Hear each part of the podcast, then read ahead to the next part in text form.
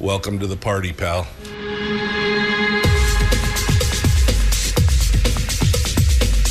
The, the Michael Duke Show. The greed and the entitlement is astounding to me. What more could you want from a low budget radio program? This is a dumpster fire. That was just BS. It is time to get a new perspective. We know just what you need, and we've got just the cure. Open wide and prepare for a steaming hot cup of freedom. I just don't fathom it.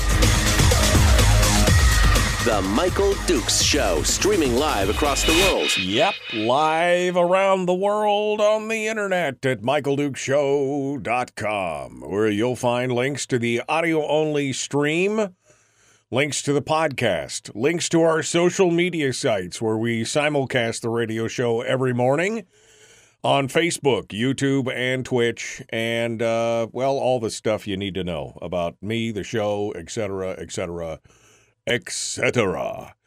Good morning and welcome to Tuesday. Tuesday, Tuesday, Tuesday. It is the deep dive day where we get a chance to uh, kind of get into the weeds a little bit on some of the different issues surrounding the state. Brad Keithley from Alaskans for Sustainable Budgets will be joining us here shortly this morning to discuss uh, this and more. We've got three big topics for you today including, oh, baby, including the fact that there will be no, I repeat, no special session this year to talk about all the stuff that was left hanging from the last session. The Kabuki Theater that is the Alaska Natural Gas Line project, and the fact that the Permanent Fund Corporation is opening an office in Anchorage, and that doesn't sit well with some people. And Brad will get into some of the details of his thoughts on that as well here in just a hot minute. In hour two, We'll recap some of the things that I come away with from Brad's discussion, and then we will be joined by Chris Story, the man from Homer, who will come in for our weekly life coaching lesson. That's right. We need it. We need a little bit of pick me up. We need a little bit of, after the beatings from Brad will continue, we will then get the positivity boost from Chris. Put some salve and some bandages on from the hot truth bomb that's going to be dropped in hour one. Uh, I don't know what Chris's topic is going to be today, but it's always, it's always good. It's always good. So I hope you stick around for that and enjoy it with us as well.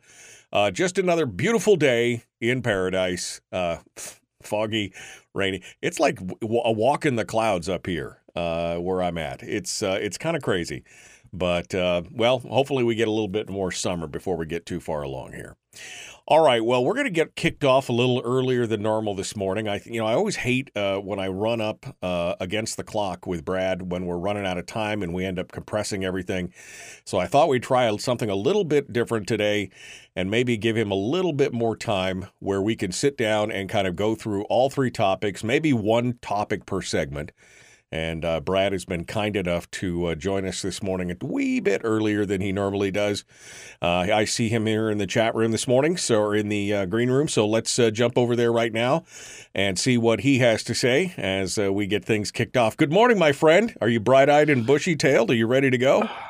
Good morning, Michael. I usually have one more jolt of coffee before we hit it at six twenty, but I'm ready to go. I know. I, I, I, hit you a little. I just always hate squeezing into that last segment. We always just seem to get so squeezed. So I thought maybe I didn't talk to you about it. I just, you know, I made an executive.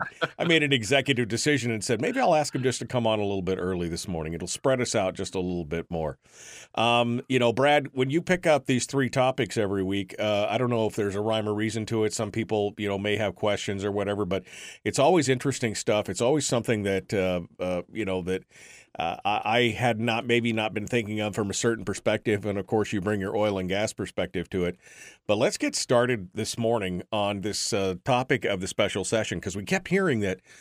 Oh, there has to be a special session before the next uh, before the next one because we got so many unanswered questions and so many things going on and so many. But now it looks like there will be no special session. Uh, Jeff Landfield over at the Landmine wrote about this on Sunday.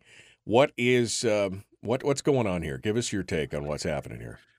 Well, uh, Jeff wrote a, a piece. Uh, you, you you sort of see this coming uh, in terms of, of what the governor was doing or not doing in terms of preparing for a special session. Um, and there was the fact that during the vetoes uh, that he did of the FY24 budget, he vetoed out the, the, the, the, appropriation to cover the cost of the special session, which was sort of a big hint uh, about this. But he had made a lot uh, during his infrequent press re- press conferences during the session about resolving the fiscal issue um, and had gone so far as to say that he was going to propose a sales tax. He was prepared to propose a sales tax and uh, was pushing forward and, and said that he would push forward with a special session if it wasn't revolved, resolved, if the issue wasn't resolved during the regular session. Um, to pick up Jeff's reporting on this, uh, and this is from the Sunday Landmine for those of you who are interested. To pick up Jeff's reporting on, on this, he says, but since since uh, since the, the regular session, then the price of oil has been steadily rising, hitting $90 a barrel today. That was Thursday of last week. The first time it's reached that price since November 22nd. And significant disagreement remains between the House and the Senate on what kind of fiscal reforms are needed. Leaders of both bodies told the Alaska Political Report, that's Jeff's publication, that there is now little to no desire for a fall special session. While Dunleavy, floated the, the, idea of a special session earlier this year, a, spe- a, senior official from his administration told us the governor is not going to call a special session if the legislature does not want to do it. Dunleavy also vetoed money from the budget that would have paid for a special session, uh, though it still uh, could be funded in the supplemental budget. So uh, basically, uh, Jeff's reporting, and I've and I've heard the same thing independently. Jeff's reporting is that the administration uh, really has no desire to go into a special session now. Oil prices are up. It looks like the uh, the FY24 budget will will be funded, um, and um, and they're just gonna gonna let it ride for another session. The the pro the, the the advantage of the special session this year was that it was outside of a an election year, and there was a hope, um, uh, maybe misguided, but the hope that legislators would be more responsible, they would look more long term, they would uh, be more uh, susceptible to finding compromise in the same way that the that the that the fiscal policy working group did a few years ago, that they would be more uh, uh prone to find a compromise to resolve the fiscal situation in a non-election year.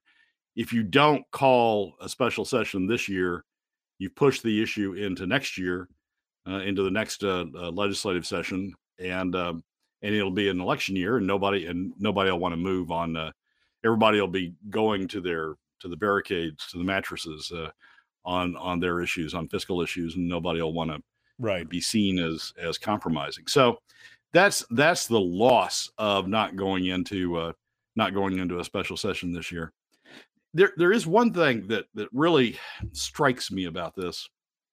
Alaska is often said to have the strongest governor, uh, the strongest powers for a governor of any state in the nation, and that's that's in part, largely in part, because of the governor's line item veto uh, powers in, in as number one, number two, that it takes four fifths of the legislature to override um, uh, a veto on on appropriations.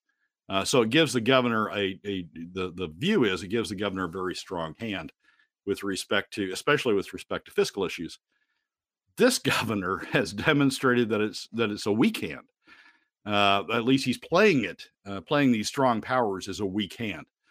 Um, the because of the way in which the PFD arises, it's a as as decided by the Supreme Court in 2017, it's an, it's a legislative appropriation, and because the governor can't raise legislative appropriations, when the legislature short run shortfalls the uh, the PFD, the governor really can't do anything about it directly. Now, a lot of people have pointed out that that other governors, strong governors, uh, would have vetoed uh, the budget and said, "Look, if you're not going to include the PFD, you're not we're not we're not finished yet. We're going to go back. We're going to redo the budget, and we're going to have a PFD in it." Others have pointed out that he could be selective in his vetoes and punish those legislators that uh, vote for uh, vote for PFD cuts. That there are that the governor has the power to be a strong governor with respect even to the PFD. Uh, but this governor has played has played those cards weakly. Um, W E A K L Y. Um, ha, but almost, has, but almost both, almost both ways. Yeah, has has played those cards. Uh, uh, the cards he has he has dealt. If he really believes in the PFD, the governor has played those cards poorly, and uh, played those powers poorly. And this, the failure to call another special, uh, failure to call a special session, to lead on a special session, and to call a special session I think is just another demonstration of how weak he has uh, he has chosen to to play those cards. To to to defer essentially to say I'm not going to call a special session. I'm not going to try to lead if the legislature eh, doesn't want to do it. Is to essentially say, "Yeah, legislature, you get to control this stuff." I mean, legislature, if you don't want to do it, that's fine. I don't, I don't, I don't want to do it, and um, and so we won't do it. And that's um, it's disappointing. Yeah. Um, well, I mean, I, I, again, I think this is almost more at this point a commentary on the governor's overall performance than it is specifically on this one issue. This is just a microcosm of what the governor has been doing pretty much the last three years. I mean, he came out running strong, and it seems like he got, you know, whacked and spanked pretty hard, and now he's been kind of like a whipped puppy the whole time. I mean, he ran on this platform of standing tall for Alaska, and he's going to do the PFD. But at every opportunity where he had the chance to take a stand and to stand tall and to make some things, I mean, you were just talking about vetoing the whole budget or portions of the budgets, forcing them back to the table. He's not willing to do that. And again, I'm not quite sure why.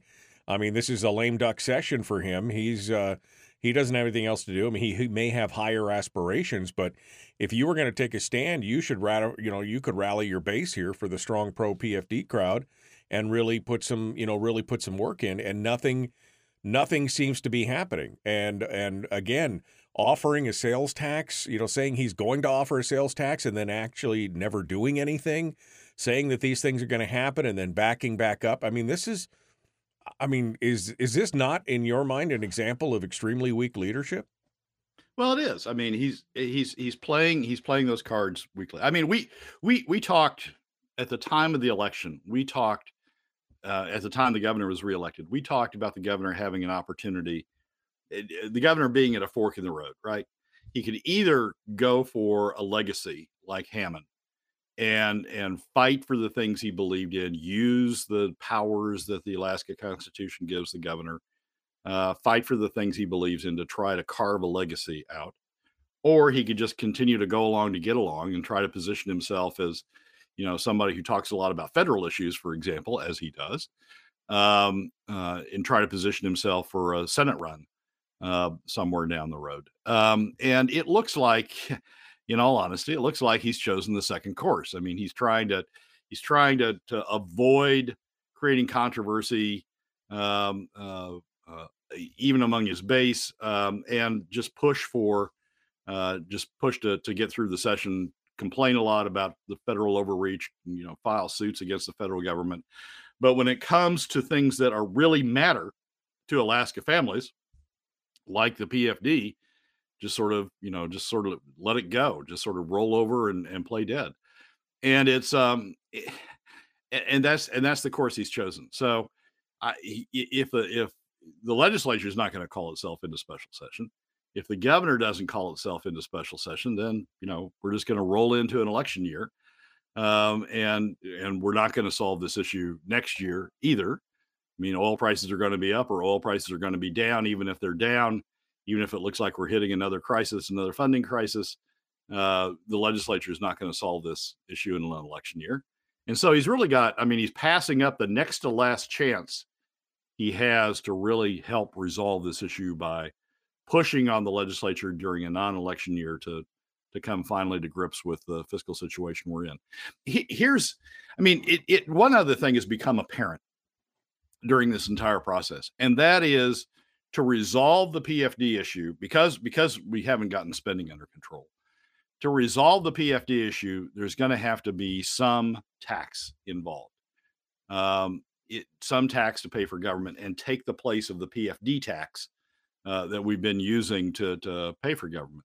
there's a great case for doing that. I mean, it, it, there's a it, it has would have the tax would have a lower impact on middle and lower income Alaska families. It would have a lower impact on the Alaska economy than than PFD cuts are having. I mean, we talk about there's a bunch of stuff in the papers about you know Alaska wages going down, Alaska becoming a poorer state. Well, part of that's because we've been cutting the PFD, and and there's a great case to be to be made for let's get the PFD resolved. Yes, we're going to have to pay taxes for part of government, but frankly, that will act as a brake on the size and scope of government because once you engage the top 20% in paying taxes, they'll push back on government spending the same way that everybody else has tried to. There's a great case to be to be made for, you know, for replacing for substitute taxes in place of PFD cuts. Now that we're at this point where we haven't cut spending, but but the governor seems to want to avoid doing that. So another another opportunity uh, uh, is passing us by. Yeah, it's crazy stuff. All right, we're going to move on to number two of the weekly top three, which is going to be the Kabuki Theater of AKLNG. Brad Keithley is our guest, Alaskans for Sustainable Budgets. We return with more right after this.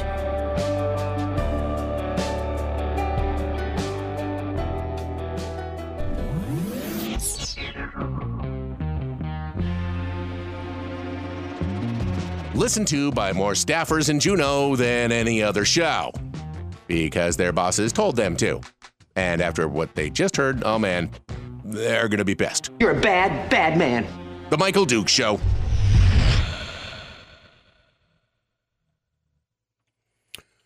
Okay, Brad Keithley, our guest, Alaskans for Sustainable Budgets. Um, you know, Brad, I mean, I, I, I hate to be that guy sometimes, but this is what I was concerned about coming into this, you know, in the last election for governor, uh, was the prior performance of Mike Dunleavy in this kind of just absenteeism. I mean, it's just like he's not there.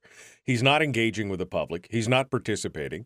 I mean, he released his vetoes without even a presser where he's, I mean, supposedly supposed to answer questions as to why he did certain things, you know, according to uh, the law and the Constitution.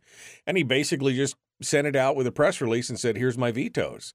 Um, there is like, there's like zero engagement with the governor and the public or pretty much anybody else at this time. And this is, uh, you know, I, I think this is indicative of a larger problem. But I mean, this is this is it. This is the core issue, isn't it?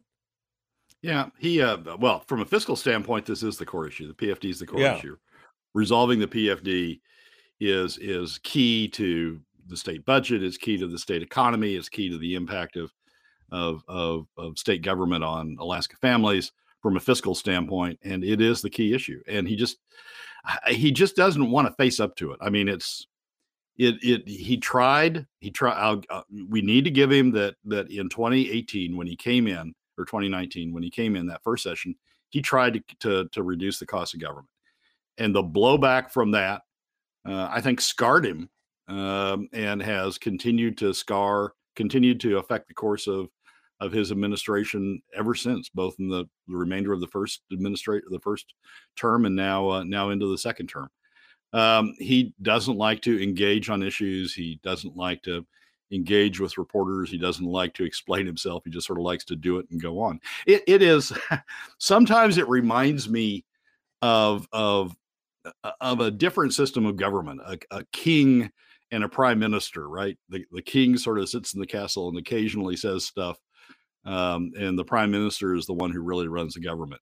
Well, in this case, on fiscal issues, I mean, Bert's really the prime minister. I mean, Bert's really running the the, the fiscal function of the government, and and Dunleavy is just letting him. And it's a waste. It's a waste of the powers that the governor has. It's a waste of of the of the constitutional role uh, that that the Alaska Constitution creates uh, for our governor. We the the founders wanted a strong governor. The founders gave the governor powers to to direct the state um, and he's just sort of you know he's just sort of let him let, letting those uh, atrophy uh, during his term during his term as governor. So I it's it's disappointing. It's um it, it's it's leaving an adverse impact on the Alaska economy. It's leaving an adverse impact on Alaska families. Um, and I don't think it will serve him well uh, if he if he has desires for additional office and if he runs for additional office. I think you know people are going to bring up the fact that he didn't do what he said he would do during Right. his terms in office. But but Yeah. Well, I would that's what he's chosen to do. I agree with that, and I think some of the listeners agree. Terry says, with his performance as a governor, I would not vote for him in another position. Um, I mean, I think that's a that's a valid point. I mean, if you're not going to stand tall for the things that you ran on as a governor, why would I want to vote for you for any additional offices that you know if you you know if you can't even because again, it's not like he fought and lost. It's like he's not even fighting for it. That's the worst part of this whole thing. Um, and yeah, if he wanted, if he was so scarred from the first go around in 2018, 2019, why would you run for governor again at that point? And, and he's leaving. He's leaving legislators dangling. I mean, uh, Ben Carpenter. If I were Ben Carpenter, I'd be a little, a little upset about what's happened. I mean, Ben got out there on the sales tax. Ben pushed the sales tax.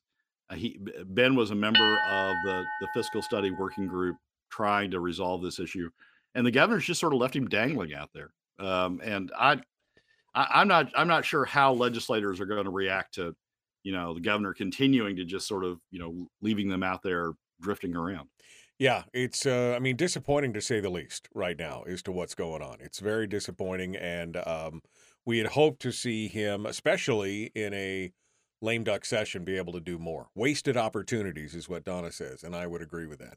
All right, here we go. We're going to jump back into it. The Michael Duke Show, common sense, liberty based. Radio. Public enema number one. Oh, wait, sorry. Uh, enemy. Public enemy number one, which uh, makes more sense. On the other hand, he's a little bit of a pain in the uh, Michael Duke show. Back with more. Brad Keithley, Alaskans for Sustainable Budgets, uh, bringing on bringing the pain on this Tuesday of the truth bomb. Uh, just talking about the governor and uh, the, uh, I mean, lack of uh, fortitude and standing tall for Alaskans on the PFD and the special session issue. But now we move over to the latest, the Kabuki Theater that is the Alaska Natural Gas Pipeline. Uh, and we've talked about this in the past. AKLNG uh, now, of course, making headlines. The latest article here from last week talking about conservation groups now suing to stop the Alaska LNG project. And Brad, you say this is all basically kabuki theater at this point. It Give is, us- give us the michael I, the, the the one headline that had some significance from last week about the AKLNG project wasn't about the AKLNG project. The headline was LNG Japan, which is a consortium of, of Japanese uh, LNG purchasers, buyers, buys 10% stake in Australia, Australian natural gas project. And, and that reports on uh, uh, one of the Australian projects had uh, the owner was was was looking for end users to become part of the consortium that uh, part of their LNG consortium. That's what producers, uh, LNG producers, try to do. They try to get end users locked in as an uh, a part owner of the project because once the end u- users locked in as a part equity owner of the project, they're much less likely to, you know, try to avoid um, uh, the purchase contracts uh, uh, if they if they start going going bad because it would affect their equity position. So you you try to get you try to get your end users in as part of the as part of the equity, part of the ownership of a of a project. And uh, and one of the Australian natural gas projects got LNG Japan, a, a significant uh, participant in um, uh, in in LNG purchases in Japan, uh, to buy a 10 percent stake uh, in their project. Uh, it doesn't read LNG Japan buys 10% stake in Alaska natural gas project. Uh, Alaska has been marketing theirs for forever. Uh, it reads 10% stake in Australian natural gas project, and that's and that I think is is the most significant uh, headline from uh, uh, from the week. It demonstrates, I think, that what what Japan's doing with the Alaska project is using it as a stalking horse, using it as a negotiating tool, using it as leverage. That if you don't, if you if if you know if you don't sell, if you don't do what I want you to do on on your project, I can always go back to Alaska and look, you know, right. Rahm Emanuel and and the Biden administration are trying to push me to Alaska anyway. Um, I, th- I think it demonstrates this sort of activity demonstrates that that that Japan's and others are really using Alaska as a as a stalking horse.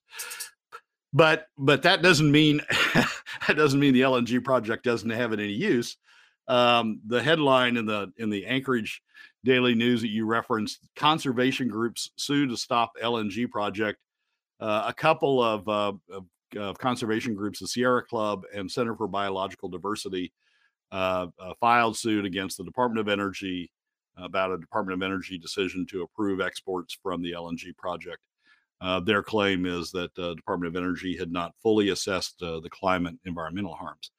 So if the project's really if the project's really not a real project, I mean, if it's just a stalking horse, why are the why are the environmental groups um, uh, suing on it? And the answer is probably fundraising.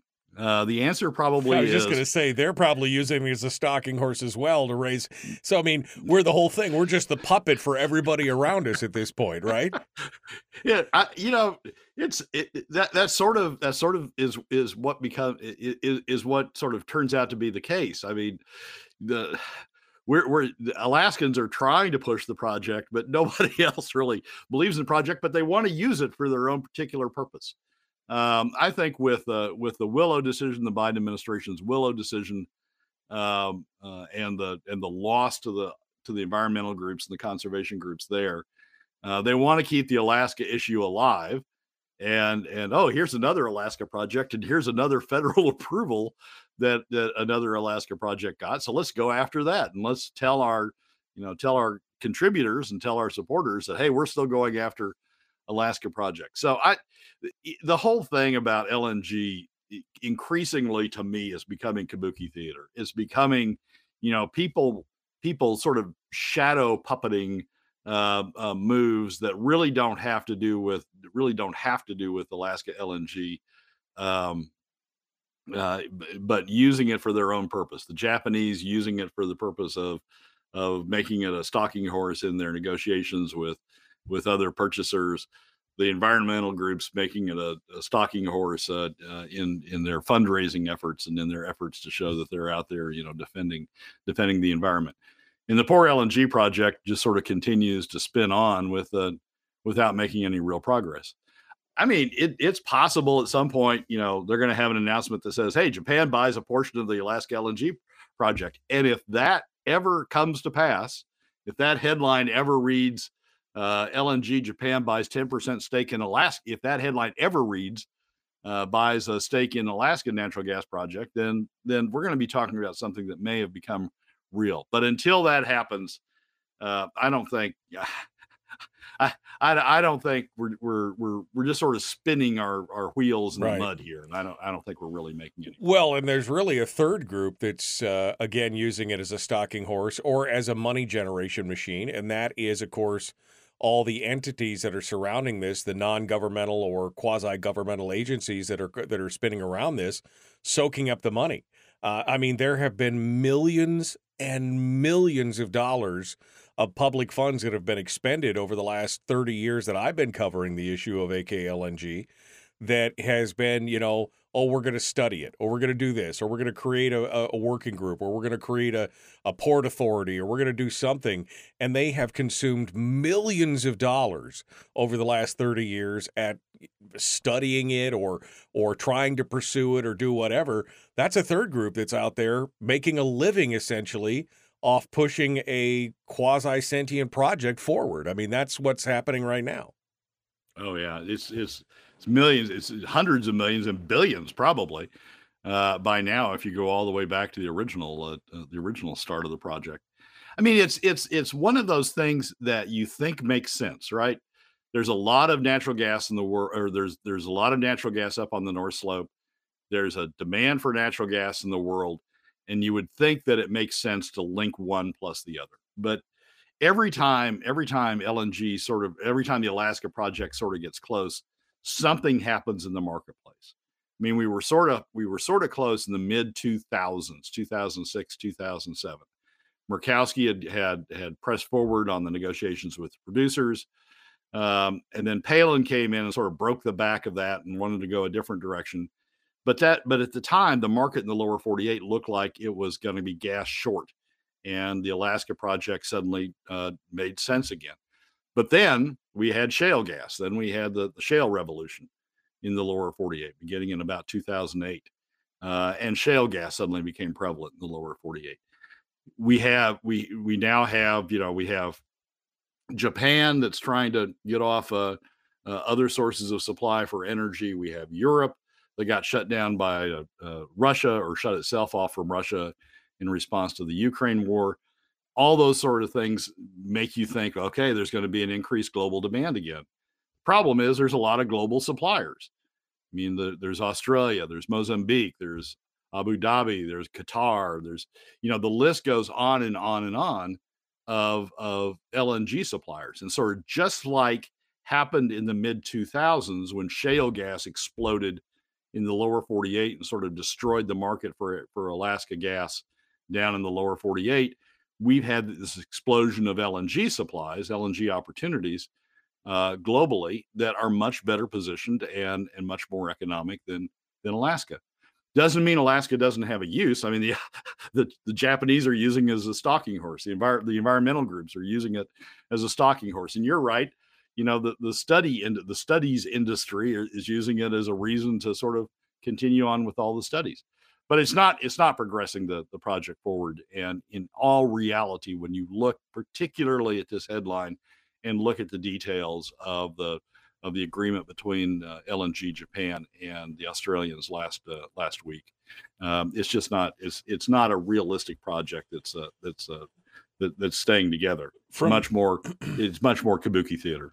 From your perspective as an oil and gas guy, I mean, oil and gas attorney, and being part of a lot of these deals and and seeing this from you know from start to finish. Uh, you know, is there a path forward for Alaskan? Because you talk about, you know, the market conditions, all of a sudden, oh, market conditions are right for Alaska. It's good. We start talking about it. And then six months later, the mm-hmm. market conditions change. But we know there's this long tail in building out anything that has to do with that. So is there any path forward for Alaskan gas to actually come to fruition where somebody realizes, yeah, I mean, the market conditions may be perfect today or they may not be perfect today, but we know that in the future this is going to be necessary. So we're going to commit to it. I mean, is there a path forward for Alaska natural gas?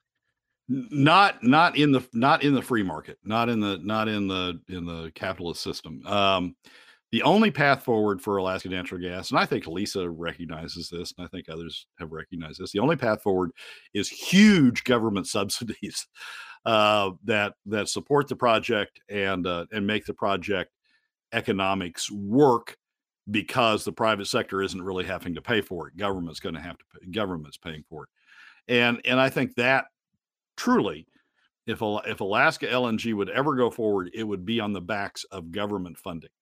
Uh, as opposed to on the backs of uh, on the backs of private sector contracts and private sector funding.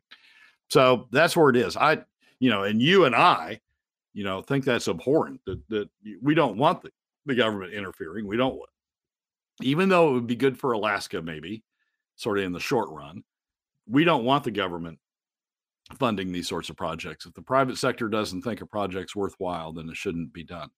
Uh, but that's, I mean, there are going to there are going to be people, including the the studies industry that that you talked about a moment ago. There are going to be people who continue to push forward for that and say, oh, you know, it's important for Alaska to have this project. It's important for the world to have this project.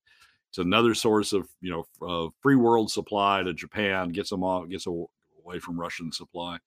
Um, so it's important for the for the free world to have that. But the only way it goes, I mean, you, you look you look around the world at the LNG projects that are progressing and the amount of supply that's coming forward, and there's really not a place for Alaska. And and and so you look around the world and you say it's not going to happen and then you know people who want it to happen just keep pressing forward with with more and more government funding. That's that's the success right. success story for for alaska lng to have the government well pay for the damn thing. so we're sitting on 17 trillion cubic feet of gas and we can't do anything with it. And uh, it's a you know maybe down the road uh, maybe years from now maybe it will eventually come to fruition but not looking forward here in the short term we're looking at we're, we're sitting on 23 trillion cubic feet of gas but 700 miles from market yeah and, exactly and, yeah and it's and you know, some who somebody talks about oh you know someday the Bering Sea will melt enough that we'll be able to get it out uh, by barge, maybe.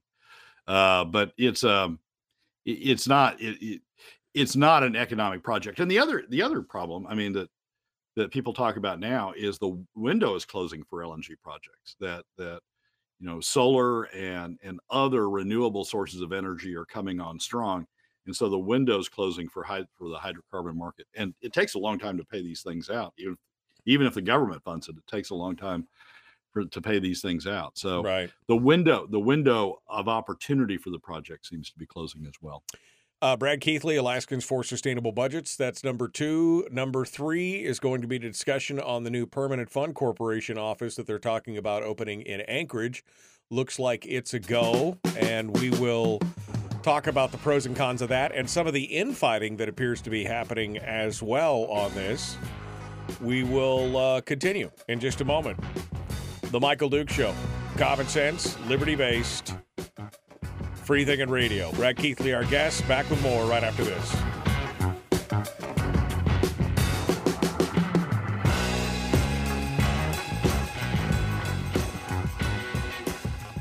If you missed the show, you can listen to it on your time with Dukes on Demand. Oh, and it's free. Like America used to be. Streaming live every weekday morning on Facebook Live and MichaelDukesShow.com. Brad Keithley, our guest, Alaskans for Sustainable Budgets. I mean, I know they've talked about, uh, you know, liquefaction, shipping it via LNG containers from the North Slope. I know that they're, you know, they're they're going to be trucking some gas down to Hilcorp's building a liquefaction plant on the North Slope to truck it to Fairbanks and things like that. I mean, it's just kind of a crime that here in Alaska we could potentially be importing LNG down in South Central because we just can't get our poop in a group and can't make it work out to get our own gas 700 miles away. We ship it 7,000 miles away over the ocean, and it's cheaper than it is bringing it out of our own backyard. It is, Michael, but it's expensive to to you know to build the pipeline. It's a it's expensive to build the kit uh, uh, to do it. So yeah, the economics. I mean, the economics ought to rule, right? If we can get gas cheaper by bringing it up from British Columbia from an LNG plant in British Columbia, can get gas cheaper than we can by than we can by investing in a pipeline and bringing it down from the slope. Then we ought to do that. I mean, wh- why why should we punish the Alaska economy by forcing it to pay more uh, to support uh, uh, uh, an LNG pro- uh, an Alaska LNG project when the Alaska economy can have lower energy costs by bringing it by bringing it in from someplace else. I mean, it's it's the economics. The economics should should control the situation. It's it's um it, it's unfortunate in in a philosophical sense. Yes, we ought to be able to use our own good our own resources to supply ourselves, but if the economics don't support it, we ought. We, we, we shouldn't do that. We shouldn't, you know, build a, a pipeline just because, you know, we want to we want to find a use for our own gas. We Right. we we should let the economics control the situation. Is is there something economical long long term, or is it just not? I mean, where you know once it's built, then it becomes over the course of a fifty year term, it becomes better and and sustainable, or uh, again, that's going to all require a massive amount of government infused money to make it work. it's going to require a massive amount of government infused money. If there was if there was an economic if there was an economic case for Alaska LNG where it made money over the long term, you would be able to find investors to do it. The state's done a the state's done the right thing, I think, uh, of of trying to to get the project up and and showing what the project could be, showing what the kit that would be required, showing how you would how you would you know extract the gas, how you would get the gas to Tidewater, how you would get it on LNG. I think that I think the state probably has done a good has has done a, a, useful job of showing how you would use the resource. But the next step of of the economics of, of then using it, finding the economics of, of using it, um, I, I mean that's just a massive amount of money. It, it is you know forty billion dollars. Let's see, when did they do that estimate? Back in 2020, maybe 2019.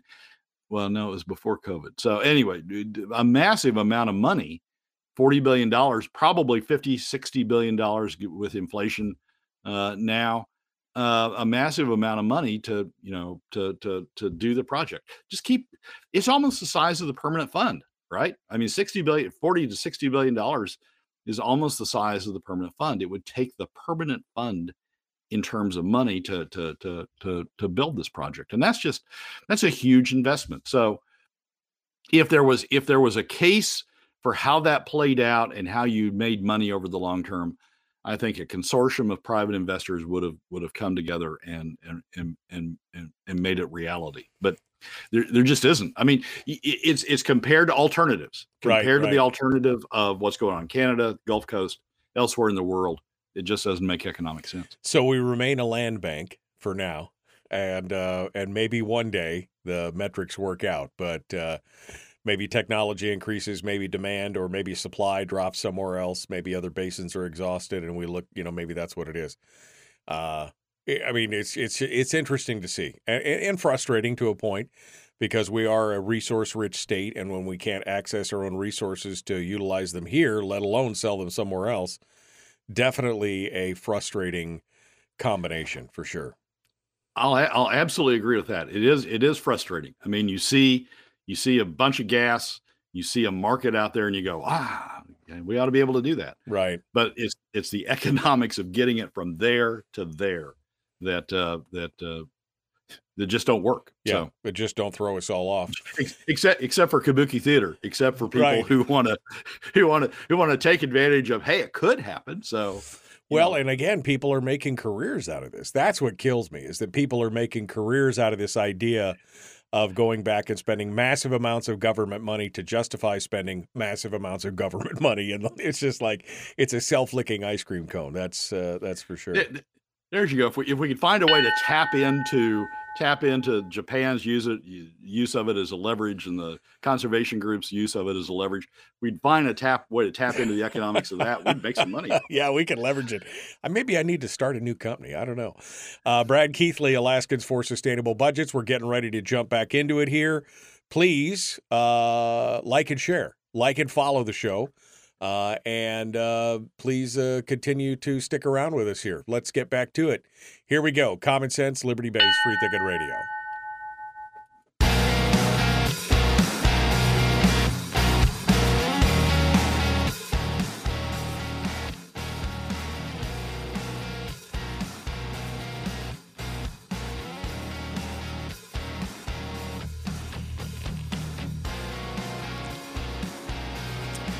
All right, we're continuing with the weekly top three. Brad Keithley, Alaskans for Sustainable Budgets, comes in and dives into this thing with us to talk about the various issues around the state. Uh, today, we're on to number three, which is the new Permanent Fund Corporation office, which you wouldn't think would be that contentious, but it may have actually led to the departure of some people from the Permanent Fund Corporation and more. There's some deeper waters here at play, Brad, in this whole thing. Um, I think they're trying to do the right thing as far as being able to get the right people hired. And some people are so stuck in the old ways of Juneau is the only answer. Uh, give us your take here on what's going on with this. Well, this is definitely definitely a Juneau versus Anchorage issue. Um, the Alaska Permanent Fund Corporation has uh, has pressed forward on its or is pressing forward on its uh, on its proposed uh, opening of an Anchorage office uh, and uh, and making that an alternative place of uh, of employment and an alternative office for uh, people who otherwise would be would be in the Juneau office.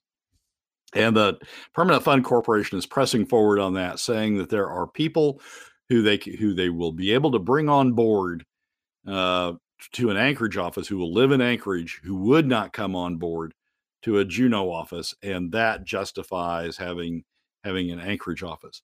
I, I'm I'm I'm y- y- you know there may be good arguments for why they need an Anchorage office. That isn't one. the, the the reason is that.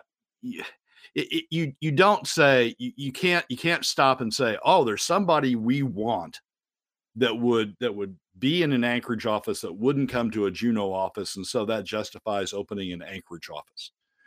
Um, you really have to go through an analysis of well, who's the next best person that would be that would go to a Juneau office uh, that doesn't need an Anchorage office that would that would settle it settle for a Juneau office, and is the difference between the the talents of the person who insists on Anchorage and the talents of the person who would who would be satisfied with Juneau is the difference between those two so big that it justifies opening a, a brand new office for uh, for Anchorage, and um, and I and I doubt I doubt frankly that that they can make that case. I, I I would I would guess knowing the industry, knowing the financial industry, knowing the investment industry, I would guess you're going to find enough people to go to Juneau that have enough talent that you don't really you can't really justify having Anchorage because somebody is so much better that they would only go to Anchorage, and you have to have an Anchorage office to accommodate right. this this prima donna that would only go to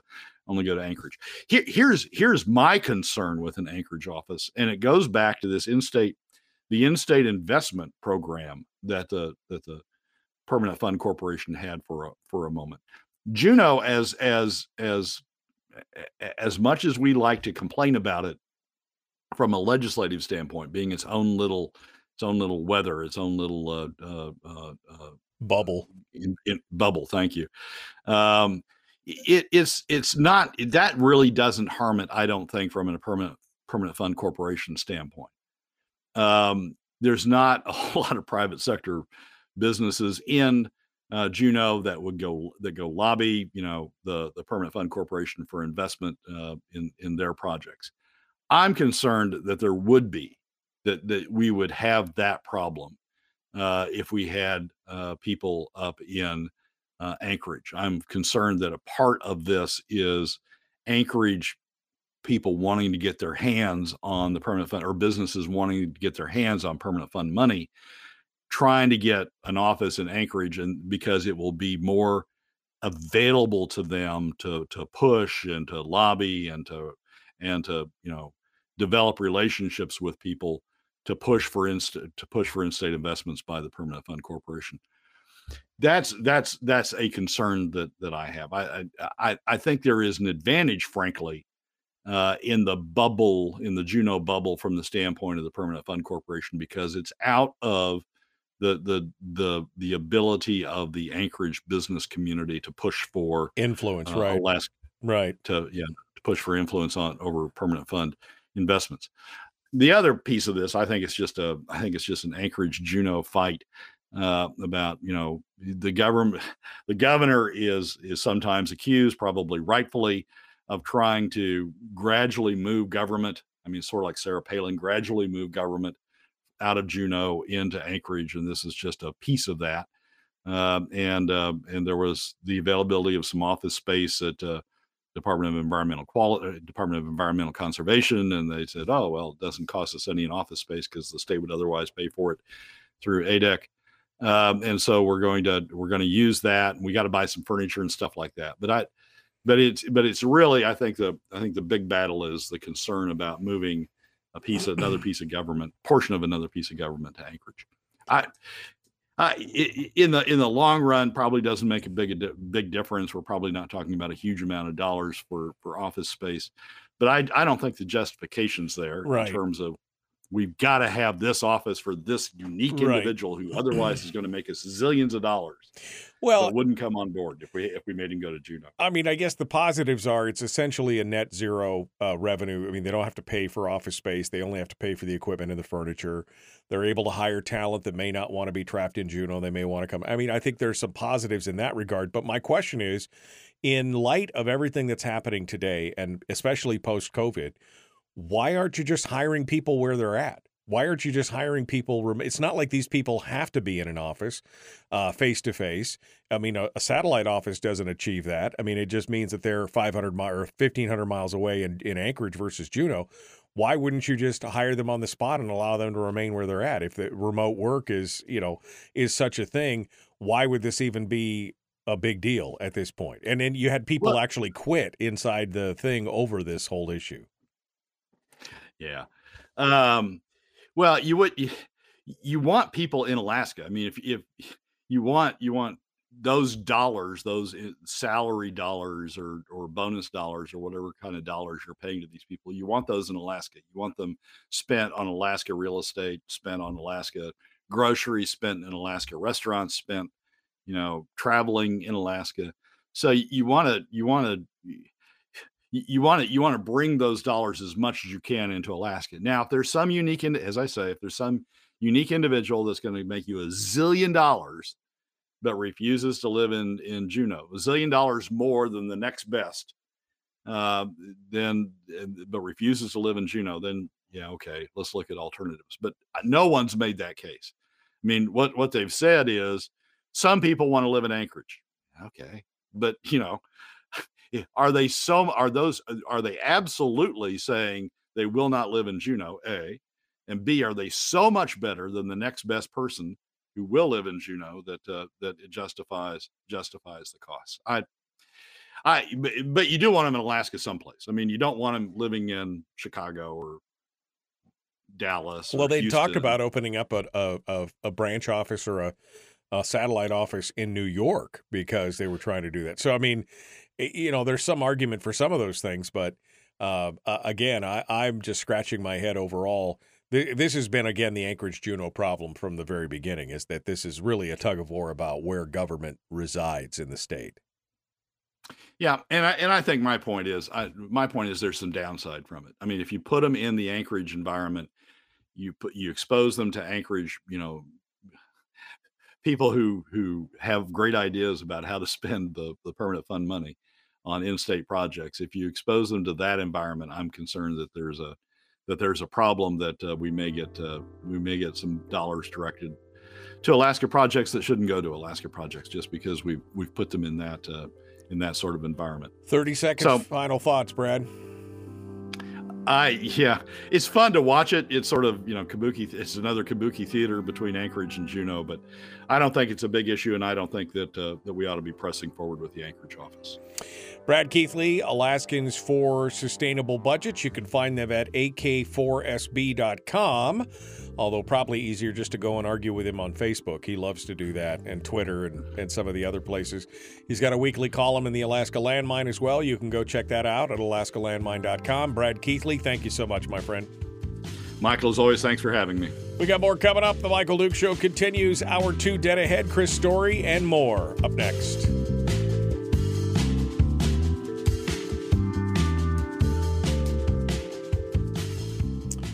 I mean, I'm not.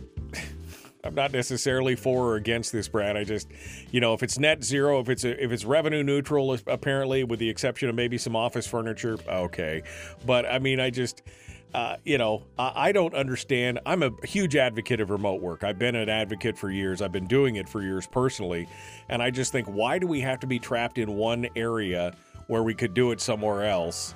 Um, other than the fact that I love to watch the people spin their wheels over how Juneau, oh, we've got to leave everything here because otherwise, I mean, a, a, town that has become so dependent on government largesse, I love to see him squirm a little bit, quite honestly. That's just me, my personal take on it. Yeah, I think there's a great case. I mean, I think there's a great case for moving the legislature to Anchorage. Don't don't get me wrong. Oh baby, oh baby, Juneau centric here. You want you want the legislators in in in your largest city. You want them exposed to to people when they go to the grocery you know ordinary people when they go to the grocery when they go out to restaurants and when they when they drive down the road. You you want that sort of interaction. I just think it's different with respect to uh, with, with respect to the permanent fund corporation. And and here's on the economics michael if we've got spare office space in an in a state office building why aren't we subleasing it out to the private sector? Mm-hmm. Why aren't mm-hmm. we, mm-hmm. you know, reducing government costs? Yeah. Why aren't we?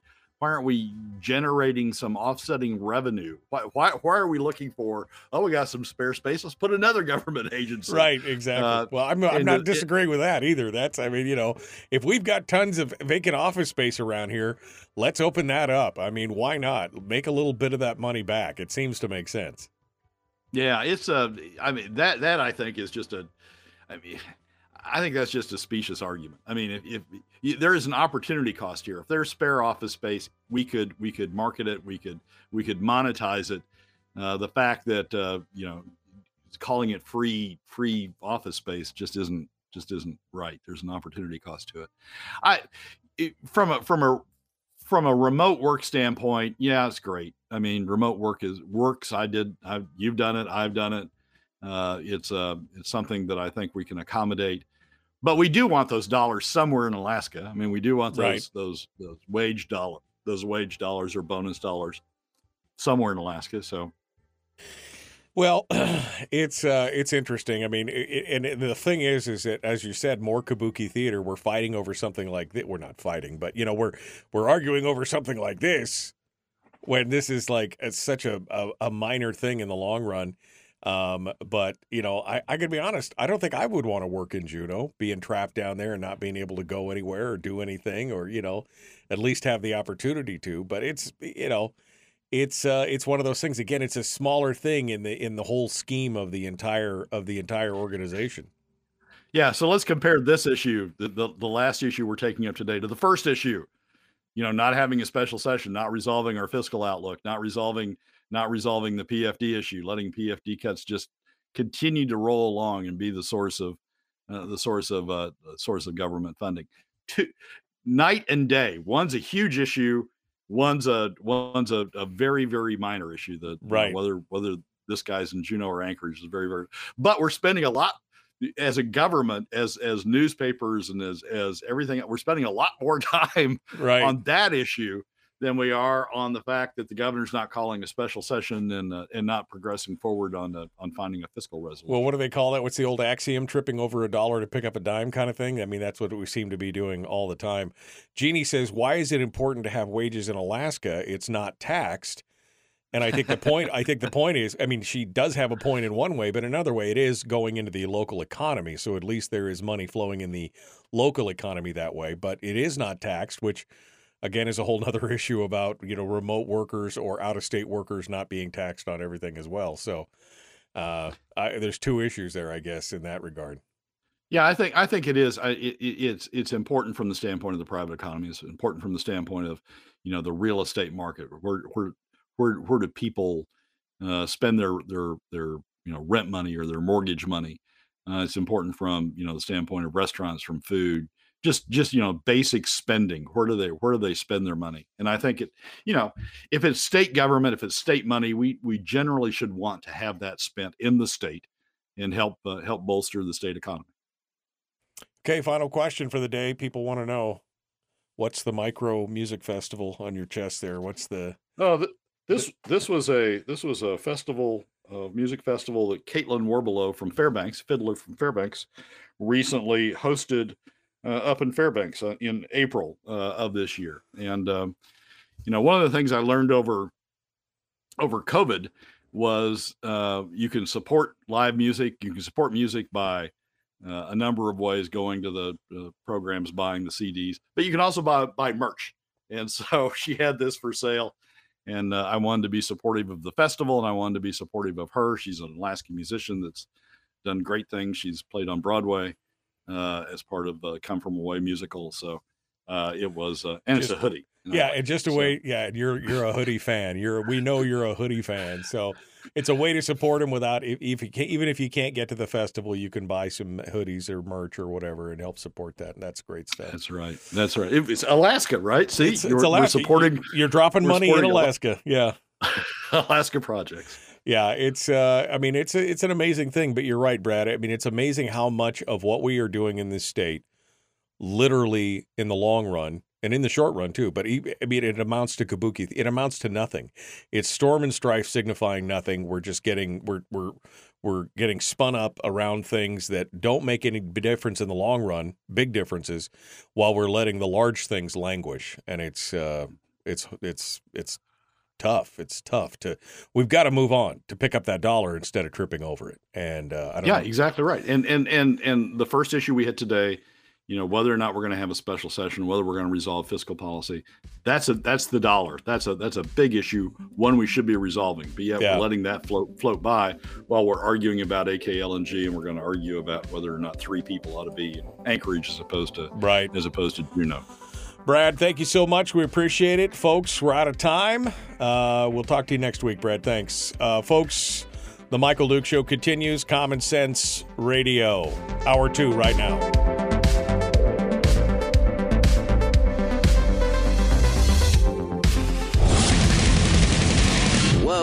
Buddy. Put that thing back in its holster. We haven't gone anywhere.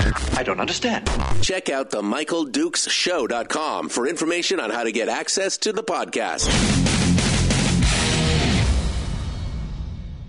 Welcome to the party, pal.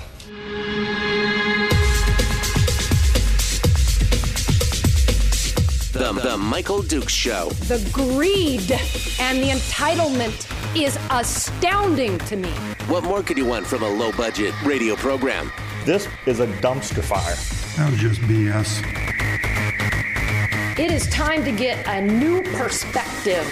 We know just what you need, and we've got just the cure. Open wide and prepare for a steaming hot cup of freedom. I just don't fathom it. The Michael Dukes Show, streaming live across the world. Around the world on the internet at michaeldukeshow.com and across the state of Alaska on this, your favorite radio station and or FM translator. Good morning and welcome back to the program. It is hour two of the big radio show. And yes, this is a dumpster fire. That's what what more do you expect from a low budget radio program? Um, we're continuing on. We just finished up with Brad Keithley from Alaskans for Sustainable Budgets in the weekly top three. Um, and uh, an interesting discussion on a variety of topics and kind of highlighting the fact that uh, that uh, you know we keep getting we kept get, we kept getting we I talk about going down into the weeds sometimes on Tuesday, and it seems like sometimes we get stuck on these little things or these little uh, uh, distractions away from the major issues, and I think that was kind of the takeaway today from Brad's stuff. We'll talk about that here in a second. Chris Story is uh, coming out. Um, uh, in just a few moments. We're going to be talking with him here in a few minutes to get our weekly life coaching lesson. His lesson for today is going to be how to optimize your life. Optimize your life, which of course we, you know, would all love to do to be more efficient and to get more enjoyment out of life and do all the different things. So we're going to talk with Chris about that here in just a few moments. We'll uh, we'll dive into that with him and get uh, into the details of it. But let's rewind for just a second. And if you missed Brad Keithley, if you're just joining us now um, and you missed Brad, you can always go back and listen to it on the podcast, which is available, well, wherever you find podcasts, including my favorite, Spotify. You can go over to Spotify and you can get the podcast there. Set it to subscribe and it'll automatically download it to your device every day, and you can go back and listen to it at your leisure and uh, and do that. And there's a bunch of you doing that, so we appreciate you. If you're listening on the podcast, thank you so much for joining us, uh, even if it is a little delayed. I mean, you're not members of the six o'clock club, but you know that's just bragging rights more than anything else. Going back to what Brad was talking about uh, again, and he was kind of discussing, you know, what he considered to be the kabuki theater of AKLNG and the the whole distraction of whether or not we have a satellite office for the Permanent Fund Corporation and everything else. I mean, the details matter. Don't let's not don't get too twisted to say we shouldn't be paying attention to all this because they're, you know, it's the details matter. But the problem is, is that I think we get locked on a lot of these details and we don't really you know we're not we're not focusing on what is critical. Uh, i mean the governor here has shown a an incredible lack of leadership um, i guess is what i'll say right off the bat. Um, and i mean i like i like mike dunleavy. I like him as a person. Um, i voted for him in both elections. Um, i thought he was obviously better I mean, in the last election, I it was ranked choice, so I voted for him second. But I thought he was better than the alternative lower two out there. But the problem is, is that I agree with Brad's analysis that essentially he came out strong in 2018, 2019. He'd surrounded himself with what I thought were the right people, including folks like Donna Arduin, uh, who has got a incredible track record uh, around the country, getting states back on track with their spending uh, and uh, bringing you know bringing things back from a free market perspective. Um, and she helped him craft this, you know, this this this budget uh, that had a lot of the pro big government people wringing their hands left and right. And in in the long run, again, I agree with what Brad was saying. He got he was scarred. He was scarred by what happened in that first go around. He's like a spanked puppy, right? He just twitches at every opportunity, and now he doesn't um, he doesn't put his neck out for anything. He doesn't engage the public. He doesn't uh, talk with them about or his base about what he's doing. Um, he ran on a platform of a full PFD and has done really done nothing except talk the talk. Right? Yeah, he twitches it. Uh, Red Silver says over on Twitch, he says he twitches at every opportunity. That's exactly right. He twitches it. It's like every time, you know, he blinks, he flinches. Um, and you know, while I understand that that was a hard thing, I mean, facing an immediate recall, the the whole I mean, every news media outlet and talking head and everything else was out there decrying the fact that this was going to be absolute Armageddon and dogs and cats living together, mass hysteria, children dying in the streets because of his budget, which was all untrue. It was all hyperbole. It was, I mean, in the in the long run, we were talking about what was less than a ten percent overall budget cut uh, and it could have been stepped down to even take place over a couple of years instead of it could have been negotiated to take place over a couple of years. And instead, we end up spending, with a supplemental budget, we end up spending more that year than was intent than than than what we actually the year before. I mean, they ended up cutting, I think, what was it? When it was all said and done, they cut less than $80 million out of a $6 billion budget. And then with the supplemental, they actually then put that $80 million back in. So, I mean, how tough a time was it really? Of course, you had the recall and everything else, and people are all bent out of shape and all the, you know, this is the problem with living in a dependency society which is what we've created here in the state of Alaska. We have created a state of dependency at many different levels, not just on normally when you talk about dependency, it's you know on the social welfare side, the social safety net, you know, the the the aid and the the payments to people and the welfare and that kind of stuff, you know, medical, Section 8 housing, that kind of stuff. But we we've created we have such a, a, weird setup in the states the only state in the country like this i think to this extent because of the way that our government is funded you know that we have corporate welfare as well. We've got companies that are so dependent on that government money. They've built their entire business model on the government spending and if that is threatened then they too got i mean they that was part of the whole thing right? They're up in arms. You've got the education industrial complex uh, to borrow a phrase from Eisenhower, uh, or to paraphrase, it's you know you've got the education industrial complex where they are taking government money at every turn.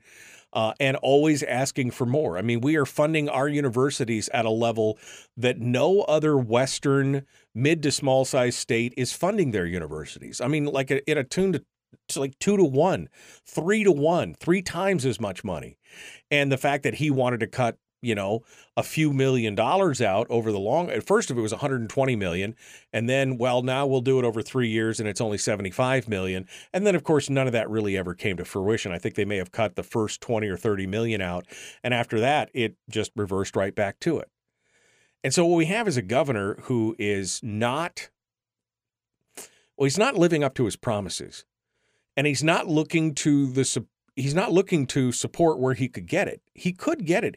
He could rally the base. He could engage the public. And he for a short period of time he did. He was doing the uh, you know, essentially he said, oh, "I'm going to ignore the news media because they're not they're they're not friendly to me." No, of course they're not friendly to you. They don't. I mean, they they want what big what the big corporates and the governments and everything else want, because that's where they're making. I mean, they're they're making money too, and they they want to see that advertising dollar flow in and all this other stuff going on. They want to do all that, so of course they're not with you on that. So he said, "Well, I'm gonna we're gonna we're gonna do that, and then we're gonna." Uh, we're going to ignore them and we're going to go straight to the people. And he did for a period of time. You know, he did the Facebook Lives and other things that he did, which I thought were very well received and, and a good opportunity to speak directly to the public without the interference of the or the you know the interpretation of the news media. Um, but that slowly went away as well. And now he is like he's like a hermit. He like he he pops out every now and then, says one or two things, and then leaves. I mean, he said he made a commitment to this program to come on this program every six to eight weeks to talk to us about stuff.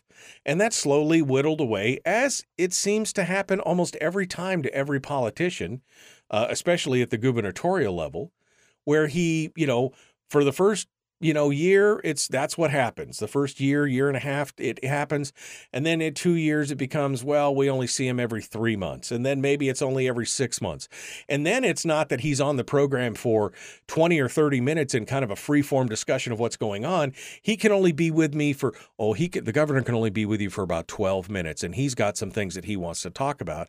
And then it becomes just another place for him to come out and throw out some talking points and walk away without having any questions or conversations.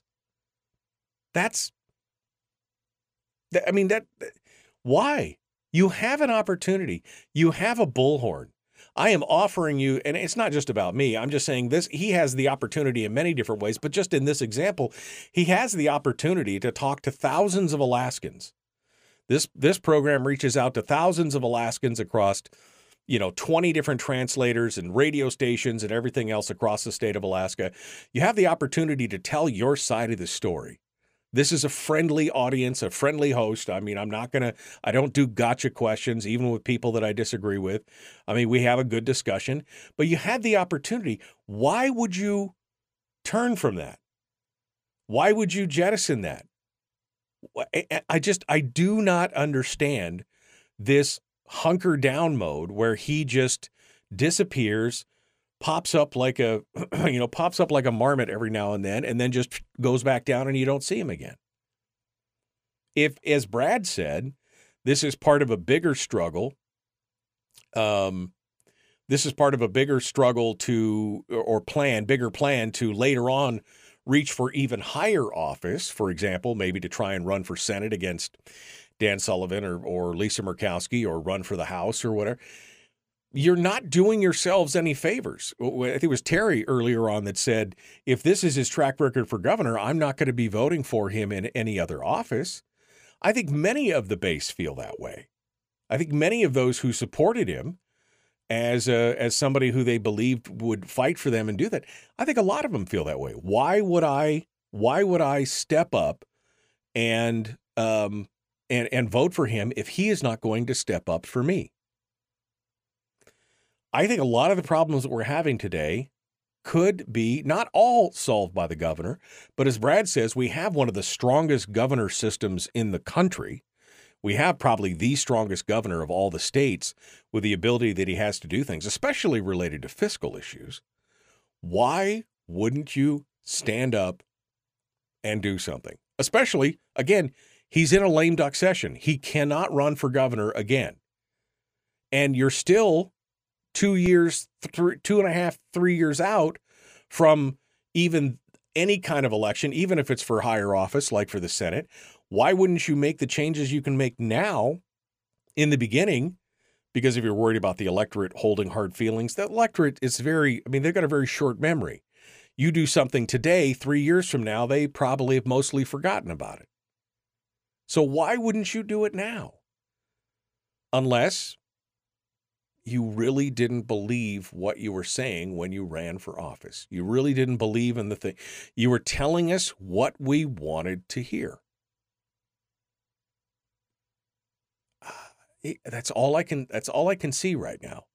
And maybe that's harsh. Maybe that's uh maybe some people feel that that's unfair of me to to paint that on that but this is all we have. We can only we can only deal with it in the way that we you know we can only call it like we sees it. I guess in the in the the end is what I'm ta- what I'm saying here.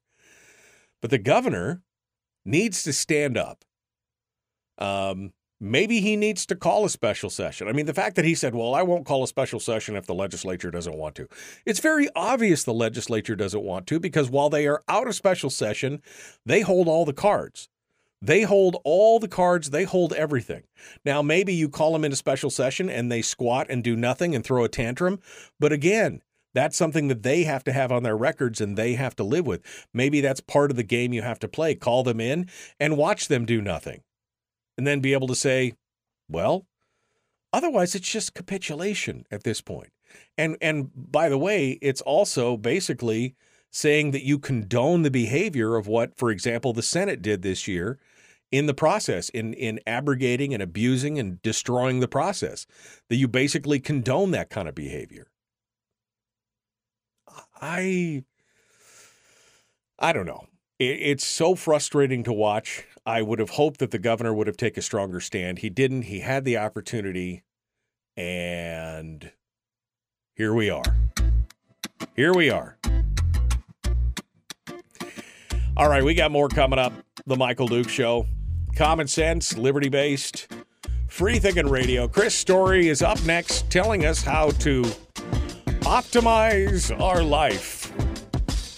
We'll continue right after this.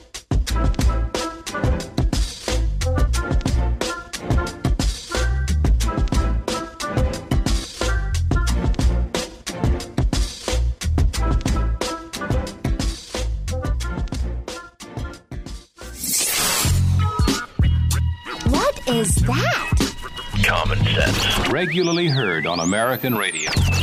Mike, Mike, Michael Duke Show. Radio. Yep. We did have options. We did have options. That's why I said he was my second choice.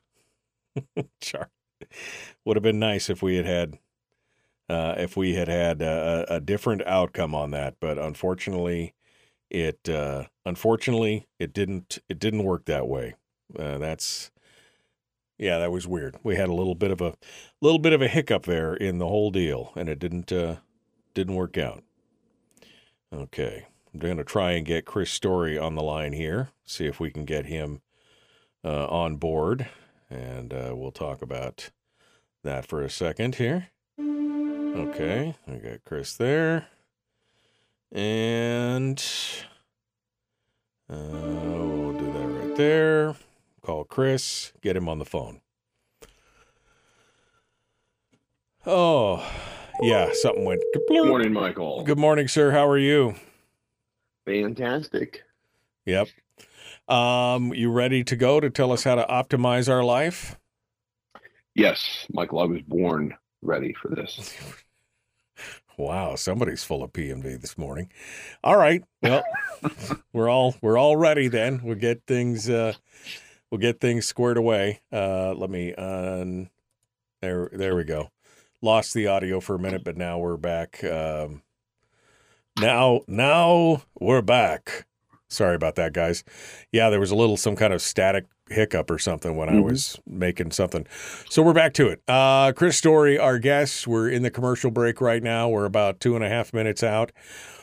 My friend, what uh, what's going on in Chris Story's world before we get into the life coaching? What's happening in your world? What's going on uh, with all your your good stuff? Tell us about all your successes and uh, your your projects going on. oh my! Uh, could we start with my failures and and um, That I don't have enough time. out. I don't have enough time for that. We have to Yeah, do the successes. that's right. so, yeah. you want to bring people down? No, it's all, all good. What a what a gorgeous day down here. I mean, there's just ribbons of pink and blue in the sky. I mean, just Michael. When you wake up on top of the world, how can you not just be ready to tackle it? Well, you've got some good news for folks as well. Your latest work is now um, available on all channels, right? On all Mhm. channels now. And what I'm what I'm hearing from somebody who it shocked me, they downloaded on Audible The Watchmen as read by Michael Dukes fantastically. You bring it to life in an incredible way. And somebody told me they went hiking the other day alone and listened to it by themselves. Uh, they listened to the last hour or so of it alone on this hike out in the middle of nowhere. And I was like, wow. I was working at one of my rental houses in the yard. I was over there reclaiming, doing some stuff, and I had it in my my earphones and listening to it. And I was looking over my shoulder. I mean, you were creeping me out, so I couldn't imagine having gone on a hike. But I thought that was a pretty big compliment because she said I couldn't not find out what happened next. Michael just kept me on the edge of my seat. Yeah, well, it's a good. I got to tell you, it's a good. It's a great story. It was a. It was a uh, pleasure to perform it for audio, and uh, I'm glad that it's all up. And so it's available on audiobooks on Audible.com right now, right? Yeah, absolutely. Yeah, wherever people download, uh, yep, their audiobooks, you can go to my website, I love homeralaska.com forward slash books and click on it there, or just uh, Amazon Audible. And uh, yeah, in fact, I have some uh, promo codes. If we give away a couple if you'd like. I think that'd be Oh, fun. nice. Okay. Well, maybe we'll give away a couple promo codes for the book today. We could do that. Mm-hmm. All right. Uh, Chris Story uh, with us. We're about to rejoin the radio. Please like and share, like and follow, uh, do all the YouTubey things.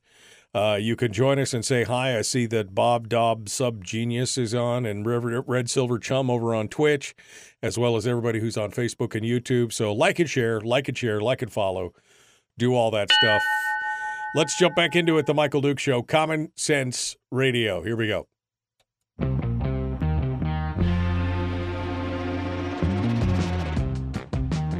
The Michael Duke Show. Seriously humorous with a pinch of intellect. pinch of intel. Sorry.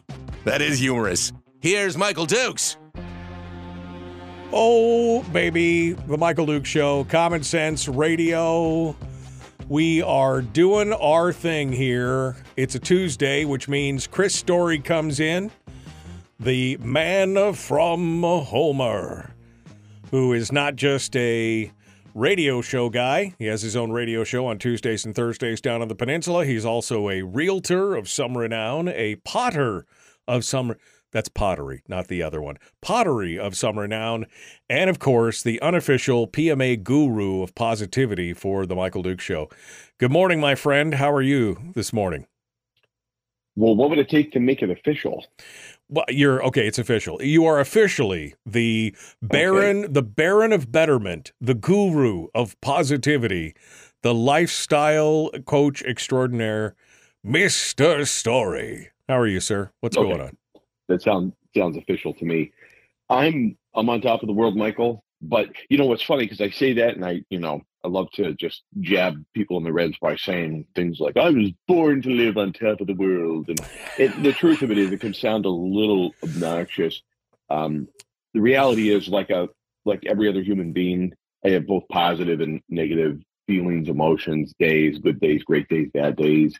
Um, things happen in life, and that's why I wanted to talk to you about optimizing your life for any event because there's going to be events that happen no matter how positive you are no matter how optimistic you think you are or are relatively especially when compared to others you know eh, you need to be able to optimize you need to have a practice and be able to to fall back on that practice when times uh, are not so rosy Okay. So I want to optimize my life. Tell me, I mean, are there steps? What do I what do I got to do? Is this like a 14 step program or 9 step program? What do I have to do, Chris? first of all send me a check uh, to 1005 carriage court homer alaska 99603 uh, no, no 99 involved. 90 for only 99.99. Chris is going to help you optimize your life. Go ahead. per month and with you know 12 month commitment but the, the reality is i think the most important thing is because we all know people that are super positive supercharged seem like they're always happy seem like they're always on things always just lean their way. They fall into uh, a ravine land in a pile of goat scat and pull out a gold watch. And you're like what? How- Right, right. and it just seems like everything just comes so easy. And and i'll admit to you michael that i lean towards optimism and i and i just kind of wake up that way it's it's my tendency is to be optimistic my tendency to look at the bright side be a problem solver uh, recognize yeah things aren't perfect but wait a minute what if we did this and try to bring solutions to the table in whatever walk of life i'm i'm in at the moment however that said as i said it's a daily dance because you can stumble. The, the the the no matter which way you tend to go, you're gonna stumble at some point, and that's why I suggest we have a we have a practice. It's like kung fu. If you were to get a black belt in karate or kung fu or whatever, you don't stop practicing. You've got to keep going. You have to keep practicing. You have to keep uh, the practice alive, or it will begin to fade away and, and die away. And so, for me, there are certain triggers in my life, in my mind, when I hear myself saying out loud or thinking certain thoughts, I realize, oh, wait a minute. Oh, if I've got a problem with him and him and her, and I suddenly realize, wait a minute. Okay, it's not all them. It's me. What's going on? And i'll start to go, go, through okay what's really happening here? and figure out pretty quick okay i need to reorient towards this direction. And suddenly and magically everybody else changes you know? It's like no it's well within your control. So i think i want to make the case for optimism with, with six simple points. The first one being if you adopt an optimistic practice and i don't just mean a one and done mindset shift i'm talking about a practice of optimism it will boost your mental health and it will scientifically having been proven reduce stress and the impact of stress on your body and anxiety. And stress should be noted is two parts. There's distress and eustress. We're not talking about eustress. Eustress is if you like roller coasters that's you eustress that's wonderful that's exhilarating and thrilling if you do not like roller coasters that is putting you in a state of distress and causing release of toxic uh, hormones and, and chemicals into your body and your brain. So you have to look out for which kind of stress we're talking about.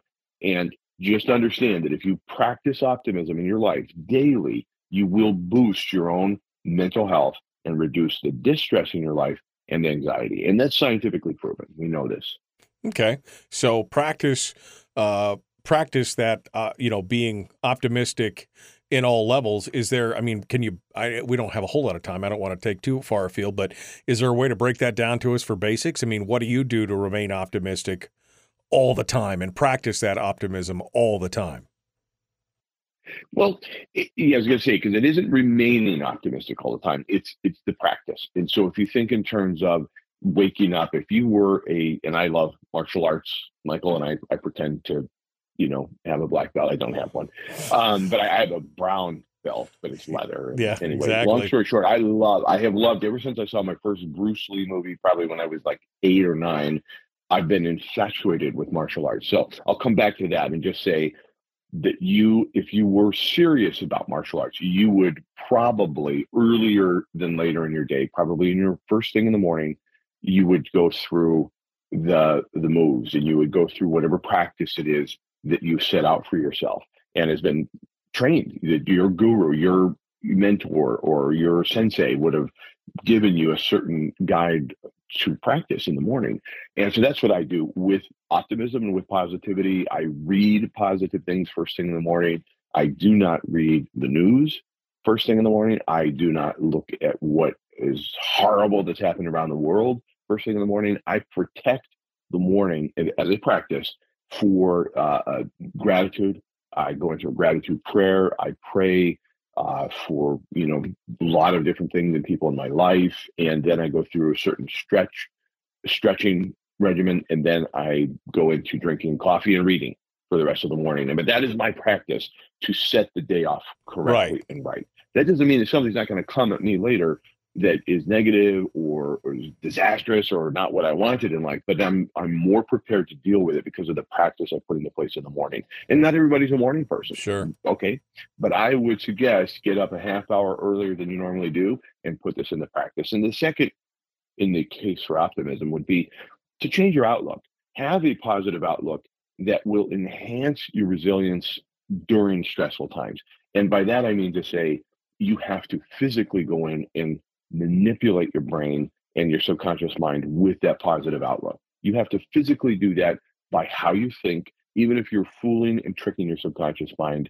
And eh, affirmations are a great way to do that. You can have them written down or you can just have them memorized and you just go through these affirmations. The more you say them, the more your subconscious will adopt them and it will come to fruition in your daily life. Okay. So again, controlling, grabbing control of that computer between your ears and basically just programming it with the positive thoughts and grabbing the negative thoughts and kind of squeezing them out and, uh, uh, you know, just replacing them. Anytime you start to go down the wrong path as thought, you grab it by the throat and you pull it back and you say, no, no, no, this is what's going to happen. This is, this is how I feel about it. Right. Yes, exactly. And the, the third element of my case for optimism, why you should be an optimist, optimistic people have better health. physical health, mental health, as we already talked about, but also outcomes during cases of illness or whatnot. And the Mayo Clinic has studied it. I mean, countless prize winning entities have studied this. This isn't just some, you know, PMA schmuck on late night TV suggesting it. It actually is true.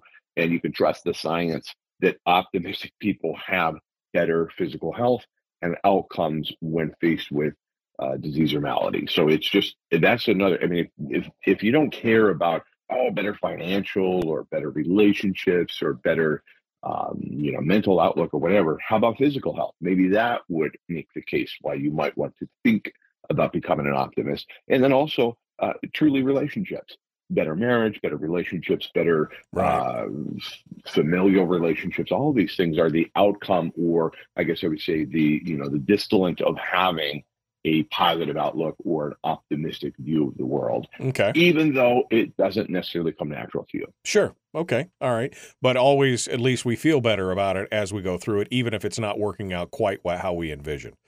All right. Number four. You can't help yeah. but feel better. Exactly. Yeah. Number four. Well, that that is the, the fourth was the relationships, and then fifth, I would say um, motivation for your goals. If you've got any sort of goal, and you should, and you've got something you're working towards, I don't care at any age or stage of life, you're working towards something. Optimism will be the fuel, because we all know people that tend to want to give you ten reasons why it won't work. Then you may be that person. It's time now to at least try to get two reasons why it might.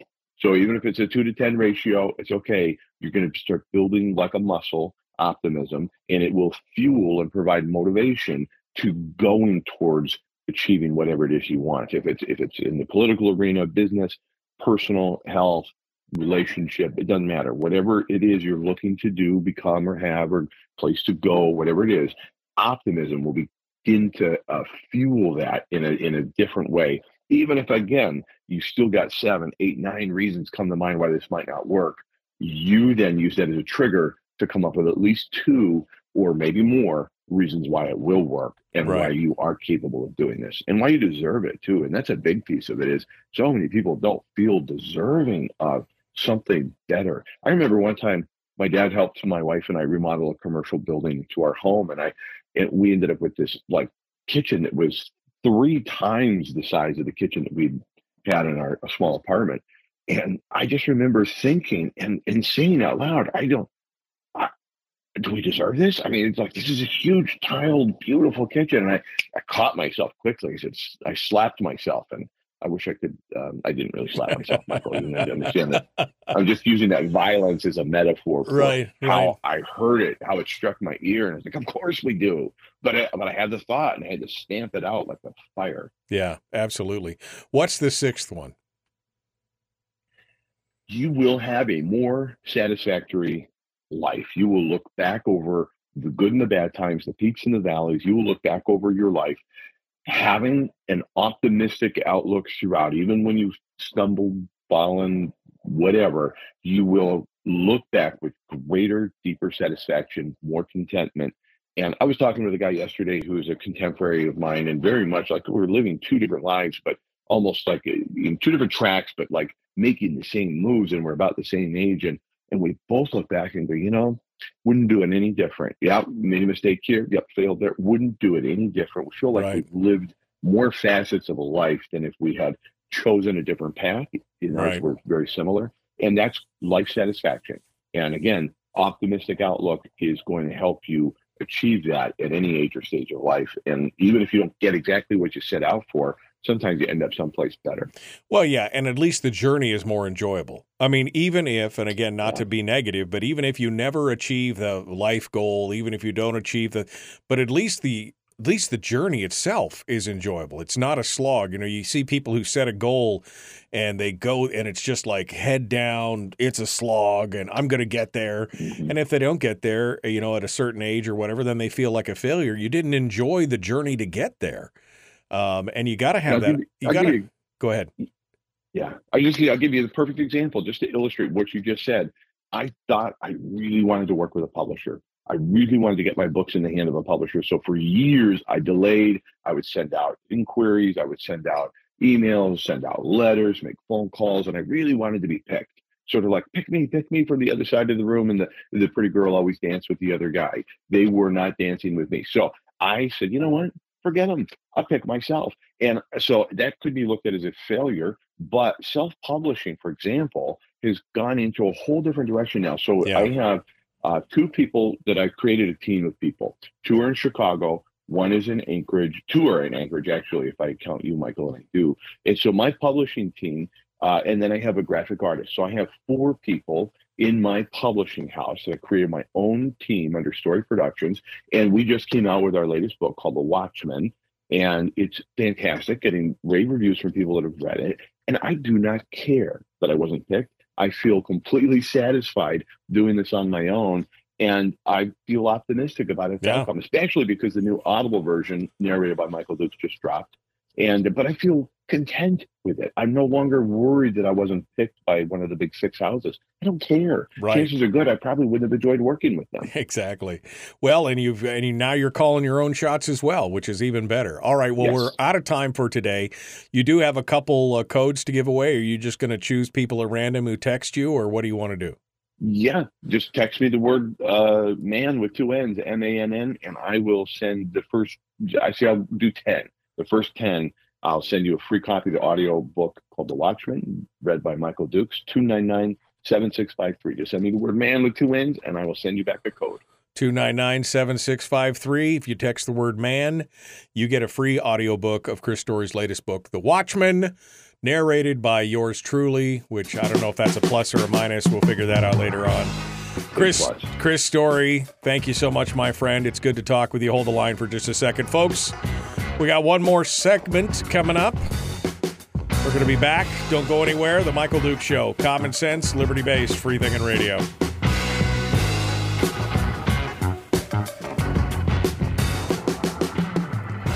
We're broadcasting live through a series of tubes. allowing all of these uh, en- entities to provide streaming stuff uh, going on on the, on the, the internet. Well, it's kind of hard to explain. Sorry. Streaming live every weekday morning on Facebook Live and MichaelDukesShow.com. Okay, Chris Story is our guest one more time. I don't know if uh, Bob is still in, with us on Twitch or not, but he asked a question. Put your realtor cap on for a second, Chris. Can you ask your guest what's the best way to come up with a down payment for a commercial property purchase? So you're a you're a, a real estate genius. Tell folks uh, what is the best way to come up with a down payment for a commercial pro. I mean, I'm assuming savings, but is there a is there a is there a good uh, is there a good plan there? Well, I mean, okay, so you you pointed out the, the obvious, which but maybe people don't want to wait five, ten years or whatever it's going to take to assemble that. So what I would do is think in terms of well, the tagline of our, our show, The Backyard Millionaire, is essentially you cannot save your way to a, a fortune, but you can invest your way to wealth if you can learn to save. So obviously savings is a part of it. However, commercial uh, properties can be a little bit more expensive on their face and also, as a result of that, you're going to need 25% down probably, plus some expensive closing costs. Appraisals are very expensive on a commercial property. So, what about syndicating? What about creating a limited partnership? What about getting together five, six, seven, eight people or three people, depending upon what you've got saved already, and forming a, a syndicate and saying, okay, guys, I'll be the general manager of this partnership. I'm bringing us the deal. So you can put together your deal subject to financing and so forth. And then when it comes time in the documentation to put who will take title to this property, who's the buyer, you say your name or your your limited liability corporation, whatever you got, and then and or assigns, such that you can create the entity after you've put the deal together. So long as you think you've got some people in the wings, you don't want to do this without a net underneath you. You want to know at least a few people that might be willing to loan you the money, the virtue of this, or via this new syndicate that you're forming, of which you're the managing partner. People do this all over the country in commercial or large residential projects and properties. But the reality is, you got to have something you bring to the table. Maybe you brought the deal to the table. Maybe you don't Right. bring any money, but you're just bringing the deal and the knowledge and the willingness to manage the whole thing. Then that could be a great way to do it without a lot of money out of your own pocket. But I would think in terms of also borrowing that money. If let's say you don't want to syndicate, and you say, man, I can't get along with myself, let alone two, three, five other people. Um, okay, is there someone in your life, a hard money kind of lender, somebody who's got money, they loan it to people, they like it securitized by real estate, and they'd be willing to take a second position? The bank will never take a second position, but maybe your friend or this lender, hard money lender, just a person with a lot of money out there, and there's plenty of them, uh, maybe they'll take a second if the position and the equity position is right. The other piece of it would be can you do owner financing and just minimize the amount down? And just say, look, um, and I just did a deal like this two two years ago for Tiffany and I. Uh, it happened to be commercial, and uh, we talked with the folks, and they said, well, this is what we'd want down. We'll carry you for X number of years. And I said, well, how about this? And we created an alternate plan, and they said, okay, here's what one thing we did. We actually increased the interest that they were going to be earning. What they were going willing to accept a certain amount of interest. We said, well, a little of a larger down payment how about we give you a little bit more interest, bumped that up, and then we also extended it out for a number of years. So it was a very secure investment for us. There's a lot of ways to manipulate those figures such that you don't have to come up with it all yourself. I mean, that's, uh, and this is solid advice. This is stuff that you guys would pay big money for. So uh, that's good. Thank you, Chris, for that. He asked, he said to thank you, by the way. He said, thank you. Uh, he said, if you're, he said to ask you if you're talking about R E I T, which I don't know what that is, but R E I T. No, that's a real estate investment trust, and I'm not talking about that. You could you could create one, I guess. REITs are typically, you know, larger, much larger. I'm talking about something you would own and control versus putting a little bit of money into a real estate investment trust. If you wanted to create your own real estate investment trust, maybe, but I just mean syndicating out the down down payment, the portion right. which with which you do not have. In which case, then everybody's getting a taste in the overall ownership. But you'd want to structure it such that you're the manager, you're the leader of this whole group, and um, and have an option and, ha- and have an option to buy out later, or you know some kind of pathway, Absolutely. some kind of pathway to sole ownership in the future, right? Absolutely. Securitizing your own, yeah, so you could never be forced out, or none of the partners can sell out without your written express permission. You'd always have a first right of refusal, such that you don't end up with eight partners down the road you don't know, like, or trust. Right. Because you got to start this out with people that you do know, like, and trust. Wow, we should do a whole show on real estate investment. That's a fascinating topic, uh, and I learn something new every day. So that's uh, that's good stuff. Chris, thank you, my friend. Um, appreciate my pleasure. You, appreciate you coming on board. Thanks for being part of it today. Okay. You have a good day, Michael. Thank, Thank you, you, sir. Appreciate it. Good to hear from you. Chris Story, the man from Homer, giving us a little bit of advice here on the way down. We are 30 seconds out from rejoining the radio, which we will do uh, here in just a hot second.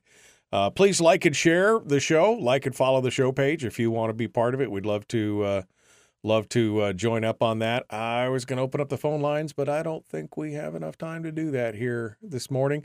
So we'll just uh, kick things off and uh, I'll do a little chit chat here uh, in the final segment. The Michael Duke Show, Common Sense Radio. Here we go.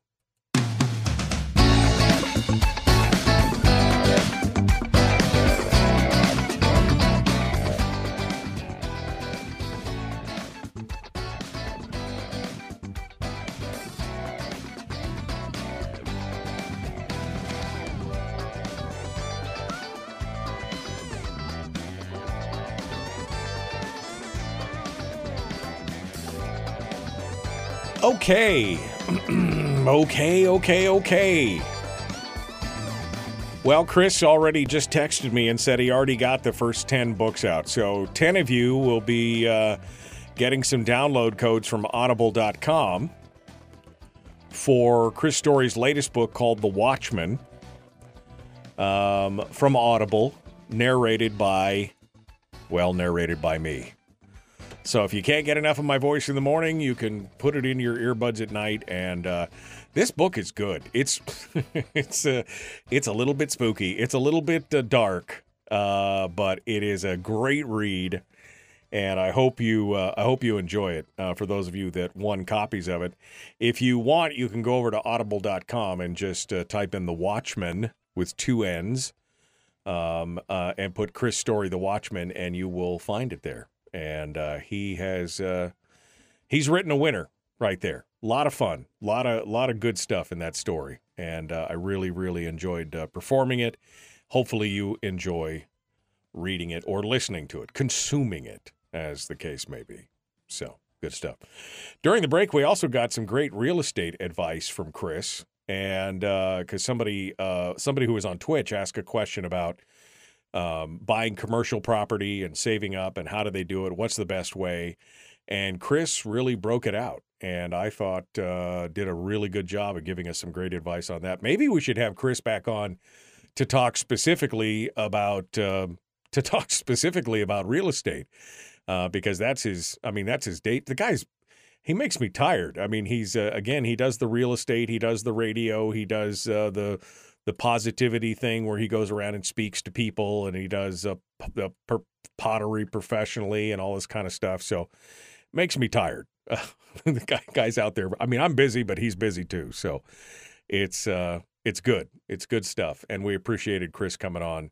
Um, uh, coming on board and talking about it. Chris in the Chris by, uh, Chris in the chat room, not Chris Story, but Chris in the chat room says a good realtor can help anyone buy commercial property without innovative or with innovative financing, and I agree. Uh, I agree.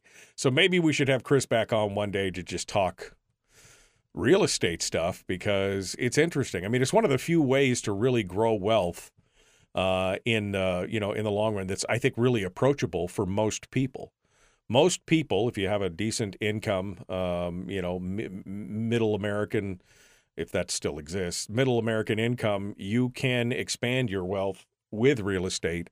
Um, I've learned that by, re- I mean, Chris has got a book out that talks specifically about this called The Backyard Millionaire, which is also available on uh, Audible, also read by yours truly. But it's a great book on that as well. And you should uh, go out there and check it out and get yourself a copy of it and uh, and and do it. And yes, it'll be a way to get yourself out of the nine to five. If you're tired of the nine to five grind, that's uh, that's the way to do it. So anyway. Uh, all right. So, uh, what else we got left over today that we didn't get to? Man, I don't know what is going on down in Anchorage. I mean, I'm so thankful that I don't live in Anchorage proper itself. I work in Anchorage, but um, you know, I'm watching all these news stories flash across the news wire uh, about Anchorage. That, um, well, it, I guess it's it's one of the reasons why I carry a gun all the time, because this place apparently is getting as dangerous as I don't know down. Oh, probably not, but it feels like it's as dangerous as downtown LA. Uh, Anchorage police are investigating two shootings uh, late on Sunday that left two people injured and were they were reported about two and a half hours apart in separate locations. Both people who were shot reported that they did not see the shooter at all. No arrests have been made, um, and a spokesperson for the police department said that they it's not known if the shootings are related. They both took place in East Anchorage and are about they were about two miles apart. The first report came in about 9 a.m. on Sunday. A woman was walking in the area of Creekside Park on East 6th Avenue when she was shot once in the upper body. She was transported to the hospital for treatment. It was not life threatening, uh, and she's you know pulling through. And they searched with a. They got a dog. They got a drone. They searched around. They couldn't find anybody. They searched for. This is at 9 p.m. So they searched for about five six hours trying to figure out where this you know where this shooter was. They couldn't find it. But halfway through the search, about 11:30 p.m., there's another report of a shooting uh, in the 700 block of Pine Street near Russian Jack Springs. That's about two miles, two and a half miles away, where a man was walking uh, on the street when he was shot in the lower body and then transported to the hospital for treatment of a wound also described as non life threatening. And it's like, what? The police department, I thought the, the police department response was kind of classic on this.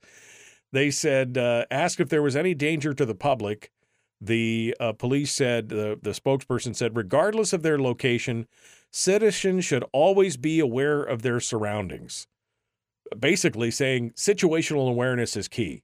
Like, don't be buried, don't have your nose buried in your phone. You know, be paying attention. That if you see something, say something, the public is asked to notify police immediately of any suspicious or criminal activities.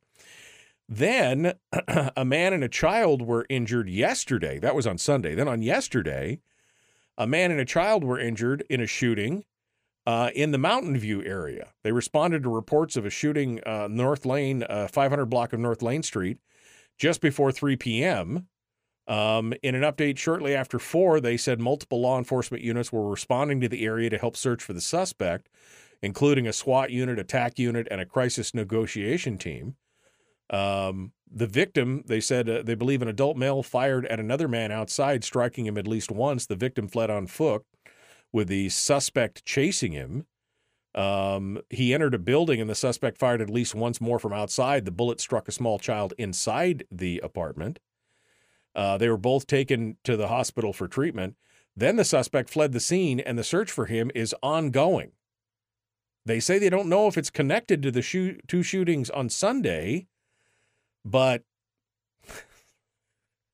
reason number 413 why I carry a gun. I mean, this is what's going on in Anchorage. I mean, what is happening? Uh, you know, there was another shooting last week. A woman shot somebody dead uh, over in Mountain View. Now, that's a rougher part of town, but still, what's going on down there in Anchorage?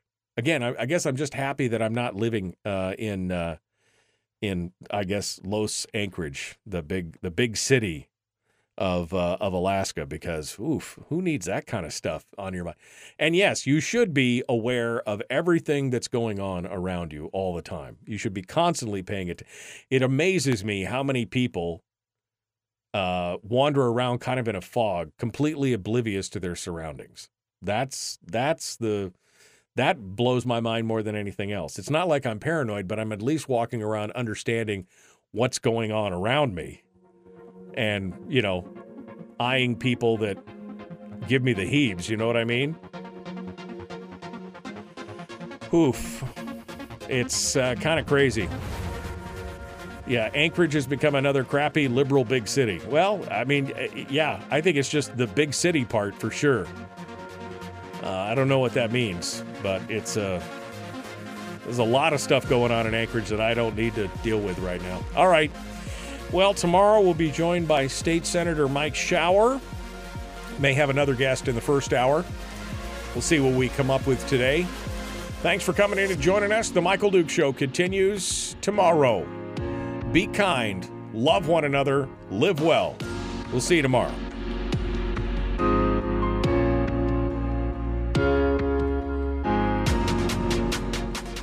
Yeah, Red Silver over on Twitch says population density causes a lot of problems. I mean, I mean, between the divisiveness of what we're seeing over everything these days in politics and everything else, and the anger and the population density, uh, maybe that's true. But uh, yeah, and drugs are part of the problem. Sure, that could be that could be it as well. But uh, when you go forth today, I suggest you pay attention to everything around you and you go forth armed. That's always been my it's always been my argument as well. Thank you so much, my friends, for coming on board. Another great show, another great day. The Michael Duke Show. Common Sense Radio. We will see you tomorrow.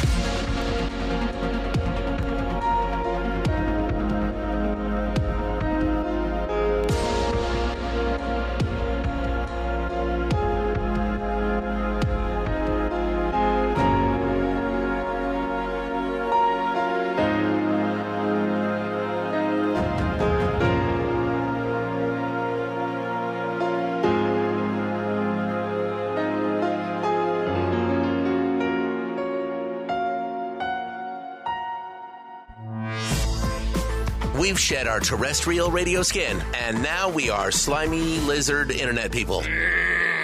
It's the Michael Duke Show.